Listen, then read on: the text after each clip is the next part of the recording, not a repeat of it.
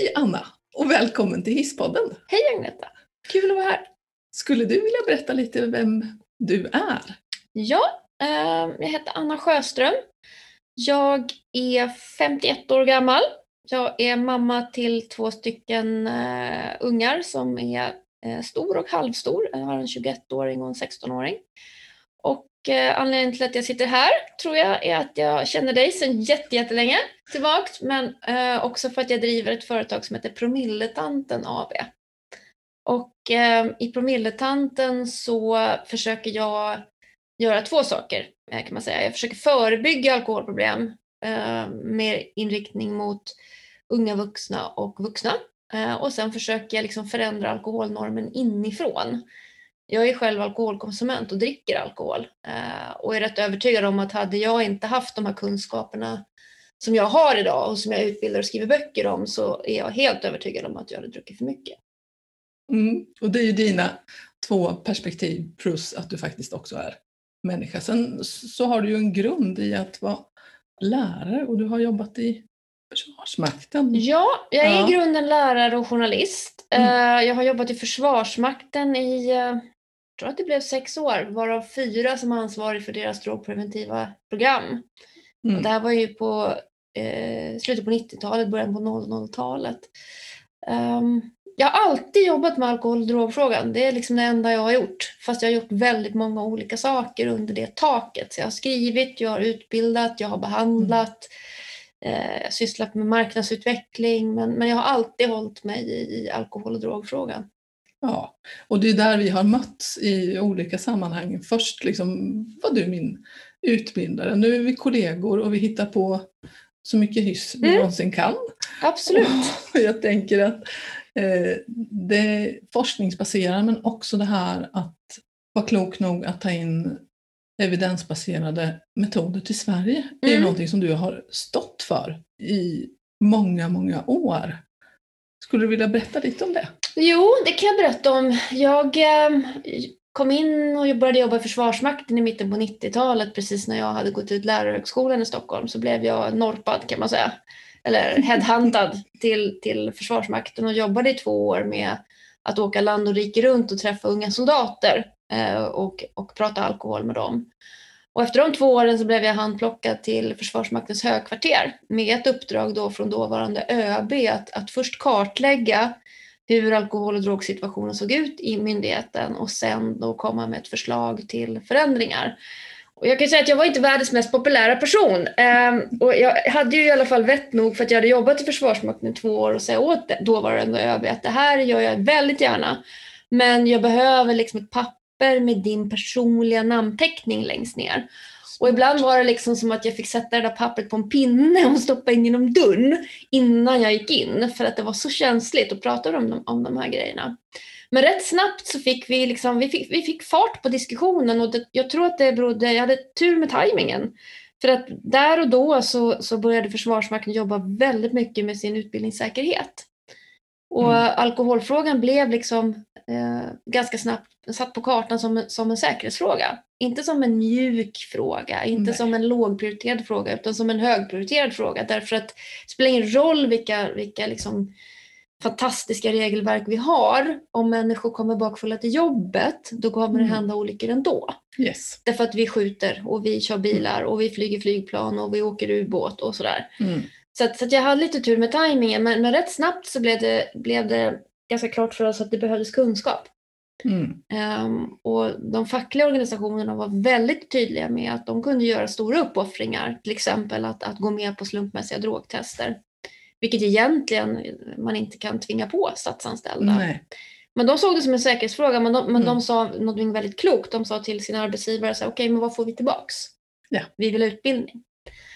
Uh, och det de ville ha var ju förebyggande utbildning och jag började då leta uh, i Sverige efter en, en uh, evidensbaserad, liksom, klok utbildning för vuxna och hittade ingenting. Nej, det fanns nej. inte då. Nej, men nu är vi någonstans i slutet på 90-talet. Mm. Um, men jag hade ett, ett, ganska stort nätverk sedan förr i USA och fick uh, kontakt med en organisation som heter Prevention Research Institute som då hade funnits sedan 80-talet. Mm. Uh, och som hade jobbat väldigt mycket med rattfyllerister. Eh, alltså en grupp med, med främst män är det ju, som Mm. fast för rattfylla och som dricker mycket alkohol. Och på många sätt och vis så liknade ju det den, den målgruppen jag hade. Exakt. Jag jobbade i en Mm. manligt präglad eh, kultur där liksom gamla dryckesvanor satt i väggarna Mm. och där det fanns en överkonsumtion jämfört med andra yrkesgrupper. Eh, Precis. och det var ett manualbaserat program, det var evidensbaserat och jag eh, var med och plockade hem det då eh, Mm. i slutet på 90-talet. Och du och jag satt ju och pratade om det igår kväll, att jag är rätt övertygad om att hade jag plockat hem det där programmet idag Ja, så tror jag att Prime for Life hade funnits i varenda kommun precis. och i Socialstyrelsens riktlinjer. Men, Mm. men där, där och då i slutet på 90-talet så för det första så använde vi inte manualbaserade metoder. Det fanns ett Nej. starkt motstånd eller en okunskap Mm. om varför det är bra att jobba manualbaserat. Och sen kom vi liksom in fel väg. Vi kom också in via en, en, en i och för sig stor statlig Stor organisation, organisation, men, Mm. men som inte var en aktör. Nej. Som inte fanns på den arenan Nej, alls. som var superseriösa Ja. och gjorde ett Mm. fantastiskt jobb. Utbildade en massa officerare till utbildare i det här programmet. Men, Mm. men vi var liksom inte, vi var inte med vid samtalet. Alltså det offentliga Nej. samtalet. Precis, kommuner och Ja. landsting och stat var Ja, inte där så- liksom i det. Nej. Nej. Men fast forward Mm. gick väldigt bra för oss. Vi jobbade med det här programmet. Ett tag så var det kriminalvårdens största eh, Mm. program som de använde. Men, men sen av olika orsaker så eh, lades det ner för tio år sedan ungefär. Ja. Eh, och idag jobbar jag med ett annat manualbaserat eh, behandlingsprogram, eller två andra som heter ACRA och CRA, som är ett KB, KBT-baserade program Mm. för vuxna och unga vuxna som har alkohol och drogproblem. Så att, jo, jag har en lång erfarenhet av att jobba ja, eh, och, och jag tycker att det finns jättestora fördelar med att jobba, att dels evidensbaserat, det känns som en no-brainer. Att vi behöver jobba med metoder som vi vet fungerar. Sen får man inte. Sen kan jag tänka att det finns, det finns någonting negativt med det här evidensbegreppet också. Det är att, att om, vi, om vi praktiserar det för hårt, då blir vi ängsliga. mm. Då vågar vi inte pröva nya saker. Nej, och kan Vi- glömma bort människan Ja, bakom. och kan glömma bort människan Mm. bakom. Ja, Men, men att välja mellan att, att jobba med metoder som vi vet fungerar eller Mm. metoder som vi inte vet fungerar, så, så väljer jag ju såklart de vi vet. Alla dagar i veckan. Alla dagar i veckan. Ja. Mm. Eh, så så, att, så att det är, och, sen, och sen manualbaserat tycker jag, en av de absolut största fördelarna med manualbaserat är ju att du kan Alltså om du jobbar i enlighet med en manual, då får Mm. du ju som en, en em, handbok, alltså Ja. hur du ska göra. Vilket Mm. innebär att ACRA då, som är en av de här metoderna som jag Mm. jobbar med, som är riktat till ungdomar. Jag skulle ju till exempel otroligt gärna se fritidsledare. Eh, Jag Ja. tror att en duktig fritidsledare som är, som är liksom bra på att bygga relationer med ungdomar Mm. skulle kunna göra behandlingsarbete med hjälp av den här utbildningen. En utbildning, en manual och handledning. Att, att, och det gör att vi kan liksom trycka ut, vi kan liksom få ut Ja. de här behandlingsmetoderna där de behövs. Visst. Där ungdomarna är. På ett sätt som vi inte kan om Ja. vi måste liksom Mm. vara psykologer eller om vi måste gå en KBT-utbildning eller så. Mm. Utan, eh, för det där, och det där såg jag hända i Försvarsmakten för 20 år sedan, att jag hade folk som inte kunde någonting om alkohol. De var duktiga officerare. Mm. De hade kunde noll om alkohol och droger, men de, de blev fantastiska på Ja. att förmedla det här evidensbaserade ba- programmet. Och de, de fick Mm. människor att, att liksom vakna till och få insikten om herregud, jag dricker för mycket och faktiskt gör någonting åt det. Och det, för Mm. att vi var, det, och det var för att vi hade en bra utbildning och vi hade en manual som de kunde luta sig mot. Visst, och det, det kan jag känna som har gått utbildning Mm. och använt den och dessutom använt den i beroendevård. Mm. Hur bra den även fungerade där. Jag Mm. menar, det var ju inte för att man skulle upptäcka utan eh, de, alltså 90 procent av dem vi hade som klienter i grupperna de hade ju en beroendesjukdom och de visste om det och de visste i vilken fas de var dessutom. Men det här gav dem skambefrielse, gav Mm. dem också kunskap om sig själva Mm. på ett alltså, snyggt sätt som Mm. gjorde att de var med i diskussionen. Och det kan jag fortfarande sakna. Jag kan också fortfarande Ja. sakna det. Och, och, och, och det är ju en stor sorg att det där Mm. programmet faktiskt inte finns längre i Sverige. Därför Mm. därför att i, i USA har de ju bara fortsatt att Ja. växa och är en utav liksom, alltså de finns nästan i varenda delstat och det finns väldigt starkt forskningsstöd Mm. för det. Men jag, jag minns fortfarande med så glasklarhet första gången vi gjorde en, För vi började med att, att plocka ihop en, en testgrupp. Så Mm. vi liksom handplockade människor från hela Försvarsmakten, från norr till söder, alla olika yrkes, yrkeskategorier. Och så satte vi dem i skolbänken och så plockade vi hem två utbildare från USA som körde det här programmet en vecka då för den här testgruppen. Och för vi ville att de ärligt skulle säga Mm. vad de tyckte. Ja visst, få en reflektion. Ja, och en av de här personerna som gick den här utbildningen då, han var officer, han var nykter alkoholist och han pratade jättedålig engelska. Eh, Alltså, Mm. Han förstod var- engelska, men han Ja, pratade han dålig liksom engelska. inte... Ja, nej. nej. Men när den här veckan var över så, så bad han mig att hjälpa honom att tolka. Och Mm. Alltså, han var så rörd så tårarna bara rann över kinderna på honom. Mm. Och det han ville förmedla till de här utbildarna var liksom att jag vet att jag är alkis. Mm. Det har jag vetat i, tio år att jag är Japp. alkis. Men ni har gett Mm. mig hur. Mm. Ni har förklarat för mig hur det gick till. Ja. Eh, och det har jag aldrig förstått. Trots att jag har gått på A-möten Mm. i, i tio år och tar hand om mig och är i tillfrisknande så har ni gett mig en pusselbit som gör att jag, att jag förstår hur det gick till. Mm. Och som gör att jag kan liksom skydda mina barn från att det ska Precis. hända dem. Mm. Eh, och där och då så, så, så förstod jag att så här, det här kommer bli hur stort som helst. Det här, det här Ja. kommer vi göra. Eh, och det gjorde vi. Precis, och jag är jätteglad att jag fick vara med på den resan. Och det jag tänker när vi har pratat eh, mycket om vad, vad det är vi gör tillsammans och hur, så tänker jag att jag har ju haft en lite lättare väg eftersom jag har pratat väldigt mycket om cannabis och narkotika. Och det är människor mycket mer intresserade av, för det berör inte så många och det kommer inte så nära. Det här som, precis det här som du startar med att säga, Mm. att ja, jag dricker. Eh, hade inte jag vetat det här så hade jag varit i riskzon. Vem vet? Mm. Och det är ju det som är det hotfulla. Mm. Som också tänk, jag tänker att det här som vi har pratat jättemycket om. Alltså hur ska man förebygga? Mm. Ja, hur ger man kunskap? Ger man den efter att man har utvecklat problem? Eller ska man ge den innan? Och hur, alltså hur tänker du? Jag tänker att det vi gör nu det är att vi ger Mm. den efter. I Ja. bästa fall. Mm. Eh, det finns väldigt mycket behandling där man eh, bara pratar om sina känslor Mm. och sen blir man nykter. Eh, och så glömmer man bort att berätta om, hela, om själva sjukdomen och, och hur det här gick till. Mm. Och jag, bruk, jag, jag tycker väldigt mycket om att använda liknelser. Att, jag tänker att, att, och jag har själv en kronisk sjukdom, jag har en, en, en eh, reumatisk sjukdom och det första som händer när man får diabetes eller man får högt blodtryck eller någon typ av cancer eller, eller i mitt fall då reumatism. Det är ju att man, att man, att man liksom, man, man vill ju ha kunskap. Ja. Eh, och man får gå i diabetesskolor Mm. och man får gå i liksom hjärtskolor och sådär. Men när det gäller beroendesjukdomen så hoppar vi över det steget ofta. Det Precis. finns en tradition i behandlingsvärlden att vi Mm. bara går rakt, liksom, rakt på sak. Rakt in. Och så pratar vi Mm. om och vad har du ställt till Mm. med?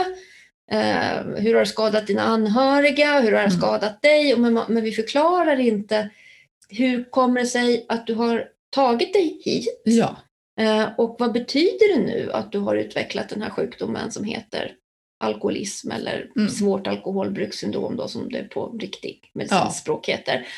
Eh, och utan den kunskapen så är jag rätt övertygad om att vi hjälper inte människor att ta hand om sig själva. Alltså den här kunskapen är Nej. så otroligt viktig för att, Mm. för att förstå vad är det som har hänt och vad kan jag göra för att tillfriskna och vad Mm. kan jag göra för att fortsätta vara nykter. Ja, visst. Och, alltså rädda Ja. nästa generation Ja. att kunna ge den kunskapen. Ja, men det behövs ju där. Ja. Och, men, i- och i bästa fall tycker jag att det finns exempel på att den ändå ges där i, i en begränsad utveckling. Men, men om man Mm. tänker, vad är det för information som vi, som vi liksom ger människor för att inte utveckla problem? Exakt. Där är det väldigt, väldigt tomt. Och jag, och jag håller med dig. Jag, Mm. alltså, jag har nog liksom medvetet valt en tuffare väg. Mm.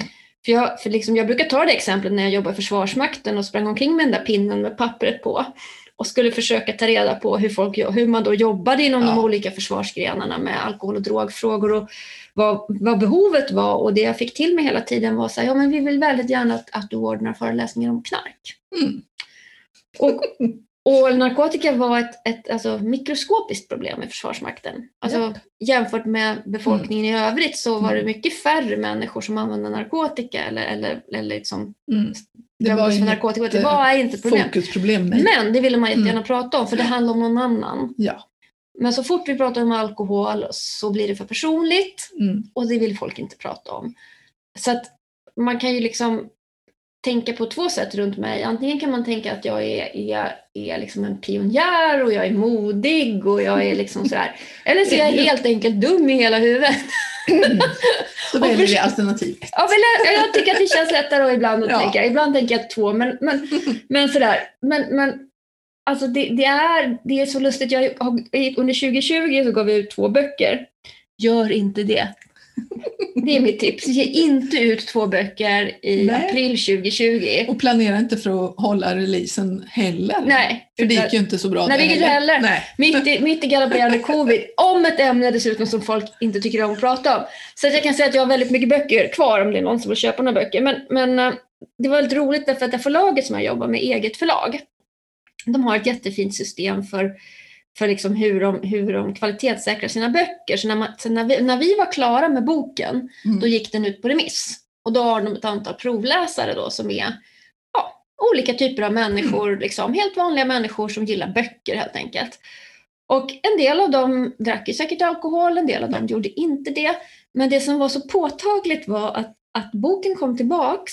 Ehm, en av böckerna heter Glasklart, drick smartare och är som en liten fiffig faktabok. Som är så här, dricker jag för mycket och om jag gör det, vad kan jag göra åt det? Om jag Precis. inte gör det, hur kan jag undvika problem? Och Mm. den andra heter Pekbok för småfulla och är på riktigt en pekbok som använder Ja. humorn. Så, eh, och den har till syfte att sätta igång ett samtal om alkohol. Men båda de här två böckerna kom tillbaka efter sin remissrunda och alla som hade läst den stort sett svarade så här. Ja, det här är en jättebra bok. Men vi ser inte riktigt målgruppen. Och det är ju Nej. jätteroligt. Ja, eftersom hur många i Sverige dricker Och alkohol. jag har fått lära mig att sluta säga 90 procent för det är 85 procent. Ja. Men 85 procent av Sveriges vuxna befolkning dricker alkohol. Mm. Men de såg inte riktigt målgruppen. Nej. Böckerna fick jättefina recensioner, Mm. men de säljer inte. Och, och det här är ju liksom ett tecken på att, att, att liksom, vi, vi vill liksom inte hålla på med det här. Vi vill inte prata om det. Nej, vi vill inte veta. Nej, och då, då kan vi vä- behöva ta ställning. Ja, Ja. Och, och då är det många som säger så, ja, Mm. men det måste du förstå Anna, att det är förnekelsen det handlar om. Och jag håller inte alls med om det. Därför att, alltså, håller jag med om att det finns en förnekelse, absolut. Men, Mm. men den handlar ju om att, att personer som redan har utvecklat problem förnekar att de har gjort det. Ja, Eller deras anhöriga heller inte vill ta till sig att det är så mm. allvarligt här som ser det är. ut. Nej, men det Eh, ser jag inte. Ja, men, men där jobbar inte jag. Jag Nej, jobbar med prevention. ja, visst. Eh, Så jag tror inte alls det handlar om förnekelse. Jag tror att det är mycket, mycket enklare än så. Jag tror att det handlar om, jag vill inte prata om det här för att eh, idag är det torsdag. ja. Imorgon kväll så ska jag sitta framför tvn med mina Mm. ungar och fredagsmysa och kolla på Idol och dricka en flaska vin. Jag vill inte Mm. prata om det här. Nej. Det här är någonting jag gillar, kom inte att ta Mm. det ifrån mig.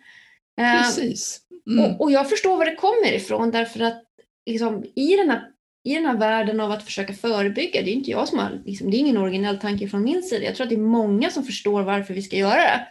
Och det är ganska Absolut. många som försöker sig på att göra det. Men, men, den, men det sättet som vi gör det på, eller har gjort det på väldigt mycket, det är att vi har skickat ut personer som har beroendesjukdomen i skolor Mm. och på arbetsplatser och så får de berätta om hur det var. Alltså, så här var det. Eh, och så berättar de dem gärna då om den, det absolut värsta Ja. som hände. Alltså jag svek mina barn, jag blev av med mitt jobb, jag höll nästan på att dö. Och så tänker vi att det är prevention. Mhm. Eh, och det, det är det inte. Nej, det finns ju ingen igenkänning i Nej. det här. Men ofta är det så åh det var en så fantastiskt bra föreläsning. Mm. Och jag vet inte hur många gånger jag har hört det från skolor. Så här, det var så fantastiskt. Alla ungdomarna var helt tysta i 45 minuter. Ja, det Ja. är ju i och för sig en bedrift. Men min fråga blir då så här, vad gjorde ungdomarna efteråt? Precis. Eller, Reflektion. ja, eller på arbetsplatsen. Ja. När ni hade bjudit hit den här personen då som berättade om sin väg till nykterhet. Vad gjorde de anställda med den kunskapen? Mm. Förmodligen ingenting. Nej, det var en fantastisk berättelse. Ja, det var De faktiskt tränade ja. sig att lyssna. Och sen kan det vara en och annan som känner igen sig och som är bara, Mm. och så bara herregud det där är jag, nu söker jag hjälp. Men för den breda massan så blir Mm. det här bara en, eh, en fantastiskt spännande och gripande berättelse. Jag vet ju Ja. fortfarande inte vad jag ska göra. Nej, och tänker man på ungdomar. Så jag menar, de som inte ens har druckit sin första gång. Mm. Eh, Det finns ju absolut ingen igenkänning eller någonting som väcker att så där ska jag inte göra. Vad var det han gjorde från början? Mm. Ja, nej, men han bodde med sina föräldrar och sen så träffade han några och så tålde han jättemycket alkohol och så tyckte han det var gott och så, så den vägen går man ju inte. Nej, Utan och i värsta ju- fall så har ja. du ett ännu värre scenario. Då har du en ung snygg kille som ser helt, helt alltså, som ser ut som en million bucks liksom, Mm. med snyggt hår som kommer ut och berättar om sin knarkarkarriär. Och då blir det så här, okej, men han klarar ju av det här. Spännande. Och jag tror att vi, och det finns det ju för övrigt forskning Mm. på, att, att en del av de här förebyggande insatserna vi har gjort och det vill jag säga med, med, med intentionen av att hjälpa. Det är ju ingen som Ja, har liksom tänkt att nu ska vi göra något dumt här, utan Mm. alla har ju och, och jag är absolut en av de som har gjort en hel del saker Jag som har varit helt kontraproduktiva. Ja. Men, liksom, men man vill väl, men det Ja. blir fel. Så vi vet ju att en del av de här metoderna faktiskt har motsatt effekt. Ja. Istället för att avskräcka Mm. eh, ungdomar till att ta droger eller prova alkohol så har vi uppmuntrat Mm. eh, till det därför att, därför att de blir nyfikna. Yes. Eh, och och det, det är fel väg att gå. Men det, är- men, det, är- men det är lika fel väg att gå eh, eftersom jag då har två ungar, en som är 21 och en som är 16, så har jag ju med stort intresse följt alltså vilken typ av information de har fått i högstadiet och gymnasiet. Och jag kan ju Mm. sammanfatta det med ingenting. Nej. Nej. De får ingenting. Därför Eh. man blev, precis som du Ja. sa förut, det här rädslan för att göra fel. Ja. Då gör man ingenting Mm. alls. Och Det- den är ju värre. De har, Ja. alltså, de har, de har, det, min ena unga, hon har fått information på temat jag är gammal knarkare. Det har Mm. hon fått.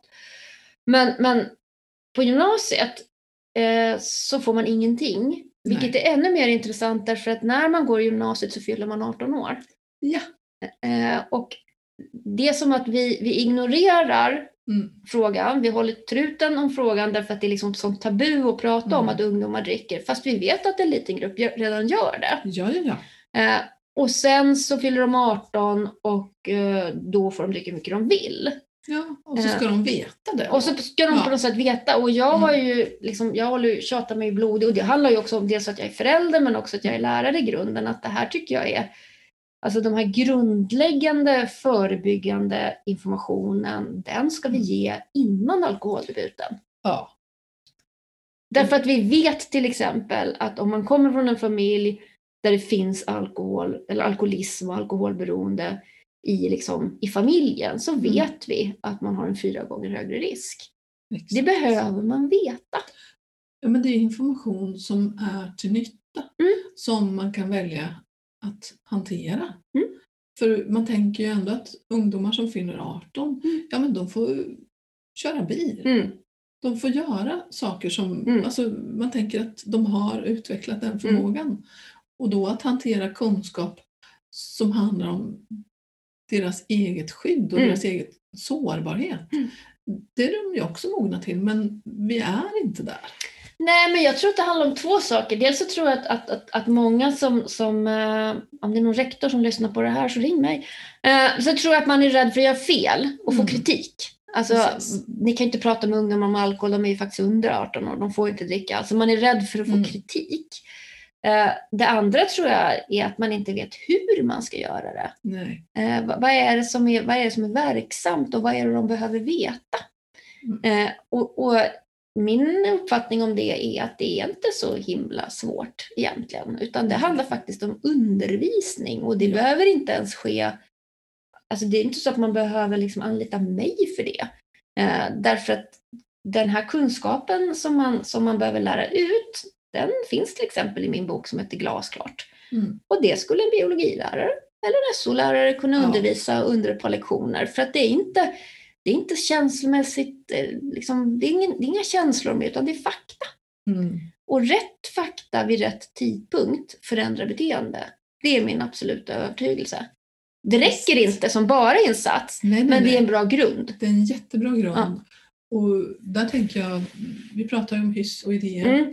Och jag har ju haft förmånen i väldigt många år att vara en del av Länsstyrelsens satsning Mm.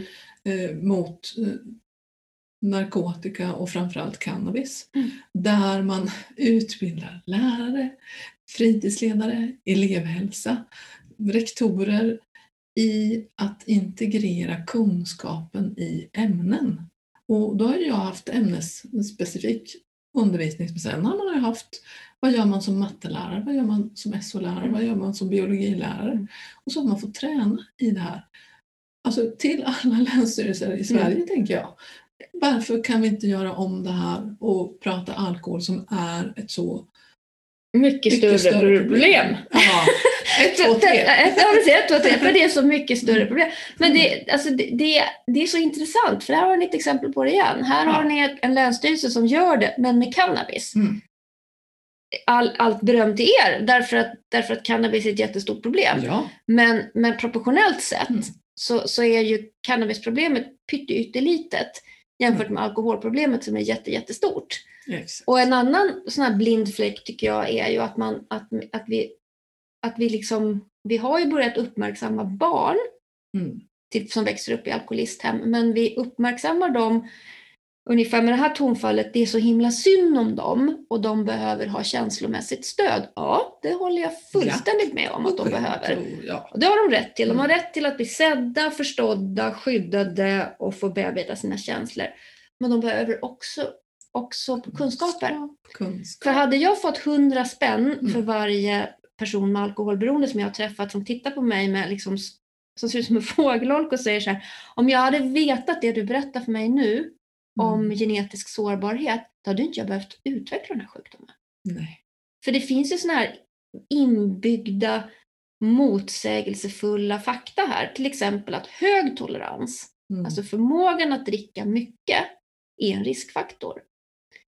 Jag har jobbat mycket, jättemycket bland unga män och värnpliktiga. Gissa hur de uppfattar hög tolerans? Ja, vad bra. Såklart! Mm. Och det är inte för att de är korkade, det är ju för att det liksom instinktivt känns, känns helt eh, logiskt och korrekt. Mm. För att säga att du och jag festar med varandra varje Mm. fredag, du och jag Agneta. Vi dricker alltid lika mycket, jag får alltid bära dig hem. Precis. Vem har alkoholproblemet? Mm. Alltså det är inte så svårt att dra slutsatsen att det är du som har alkoholproblem, för du blir alltid för full. Ja, Men vad forskningen visar är att det är jag som har större risk. exakt. Men, Därför att jag tål mer alkohol. Och Mm. eftersom jag tål mer alkohol så är det mer sannolikt att jag dricker mer. mm. Och det, har man hög tolerans så kan man också dricka tillräckligt mycket för att få problem. Det Mm. kan inte du. För Nej, du däckar innan. har jag ju däckat redan. Och Och jag, och, mig. och jag har träffat så Mm. otroligt många unga människor, Mm. både flickor och pojkar, som har liksom sagt någonting i stil med så här, ja, min mamma är alkis, men det kommer aldrig hända mig, för jag tål alkohol så bra. Mm. Eh, och jag förstår varför de säger det. För det känns ju som en bra grej. Och så tittar de sin, och så ser Ja. de sin förälder som, som inte kan hantera det längre, som har tappat kontrollen Ja. över sitt liv och sin konsumtion. Och så tänker de, det där kommer aldrig hända mig. Nej. För jag, Jag tål tål. så mycket. Mm. Och, och jag tänker att om man bara skulle kunna få ut de där två faktabitarna, att, att om du kommer från en familj där det finns mycket alkoholproblem så behöver du vara mer försiktig. Mm. Och hög tolerans är inte bra, det är dåligt. Då har vi liksom kommit så otroligt långt. Men min erfarenhet är att det sägs ingenting istället. Det sägs ingenting och jag tänker anledningen till att den här podden heter Hisspodden, Mm. då tänker jag att alltså, dels har vi lyft ett par våningar i kunskap. Mm. Sen har vi tagit människor upp ifrån källan Mm. där man hamnar när man tänker att det här är skam, Mm. det här är så ovanligt och jag är så Mm. konstig. Nej, Mm. alltså, det här kan ju hända alla, alla som dricker. Men att det finns de som har en större risk. Mm. Och att du får förklara vad risken faktiskt innebär Mm. gör ju att kunskapen ökar. Så Mm. jag tänker vi tog ett par våningar upp. Ja, absolut. Ja. Och jag tänker att det, är liksom, det är ju en av mina... Det som jag faktiskt brinner för och jag tror ändå att jag är hyfsat bra på, det är också att förenkla saker. Yes. Eh, vi krånglar till det så förbannat, för vi Mm. håller på och tänker så mycket på så här, varför utvecklar folk alkoholproblem? Ja, alltså vissa börjar dricka när de, när de, efter att de har skilt sig. Mm. Vissa börjar dricka när de får en cancerdiagnos. Någon börjar dricka för att de är, blir arbetslösa. Det kanske man Mm. dricker mer när det är covid. Eh, fast det finns lika många som partajar sig rakt in i väggen. Ja, ja, ja. Eh, och som dricker för att det är kul. Mm. Och det spelar faktiskt inte så himla mycket roll varför man dricker. Nej. Eh, det gör inte det. Levern bryr sig inte om om jag är glad eller ledsen. Nej. Nej. Nej. Levern bryr sig bara Mm. om hur mycket jag dricker. Ja, och hur ofta? Hur ofta? Mm. Eh, och, och det kan man tycka, så, men det är väl en överförenkling? Ja, det skulle man kunna säga. Men det är ju lika förbaskat sant. Ja, Och det, ligger, och det ligger en väldig kraft i det. För att om det är så att vägen till alkoholproblem, ha, liksom, vägen dit är hur mycket och hur ofta jag dricker, då kan jag göra någonting åt det. ja. Och det är inga konstigheter. Det är samma sak som vägen till övervikt är vad jag Mm. äter och hur mycket jag tränar. Jag har haft jättemycket problem med min vikt och pendlat upp och ner genom åren och det var ju inte så att jag vaknade en morgon och plötsligt bara så här, herregud! Jag har gått upp 25 kilo över natten, så var det ju inte. Nej, det är en process. Det är en process, Mm. det tog flera år. Ja, Och jag vande mig mm. successivt vid att gå upp i vikt. visst. Så att jag köpte liksom en storlek större byxor och så, så köpte jag liksom en större storlek byxor till. Mm. För att det gick långsamt och jag vande mig. Ja. Eh, och precis så funkar det med, med Mm. alkohol. Eh, jag vänjer mig vid vad som händer när man dricker mer. Jag umgås med människor som gör det. Och till slut så blir jag hemmablind. Eh, Ja, Och tycker att det mesta är normalt. Perfekt. Och om vi skulle avsluta och du skulle skicka något till de som lyssnar. Alltså, självklart kommer de att få tipsen om dina böcker, men Mm. jag tänker vad, vad skulle du vilja säga till dem? Eh, jag tror att det viktigaste är att vi pratar om alkohol. Mm. Alltså, det behöver inte vara hundraprocentigt faktamässigt rätt. Det behöver inte vara eh, jätte, jätte, jätte genomtänkt. Eh, jag tror att det viktigaste är att vi pratar om det. Att vi lyfter frågan. Eh, och, och faktiskt börjar fokusera, inte bara på eländes... Alltså på min hemsida så står det så här problem, problem, problem och döden. Eh, för det är så vi brukar prata om alkohol. Eh, Men att vi faktiskt försöker prata om det på ett nyanserat sätt. Därför för de allra flesta så är det ju någonting som sätter guldkant på tillvaron. Mm. Men för vissa andra så går det åt skogen. Men att vi liksom, för att kunna börja prata om det så måste vi börja prata om det. Ja. Så det är det jag skulle vilja skicka med. Och vill man ha, liksom, vill man ha hjälp i hur man kan prata om alkohol utan att andra människor går i, går i panik Mm. så finns det ju till exempel mina böcker. Ja, ja, ja. Eh, Som och- är perfekta ja. underlag att Ja. samtala kring och kunna Precis. fnissa Ja. i och, och inse att det går att prata på ett roligt sätt också. Precis. Ja. För annars kommer vi ingen vart. Om vi Nej. bara ska prata om det som är eländigt så, Mm. så kommer vi ingen som vill lyssna på oss. Nej, nej, nej. Nej. Tack för att ni har lyssnat. Tack för att du kom. Tack så mycket.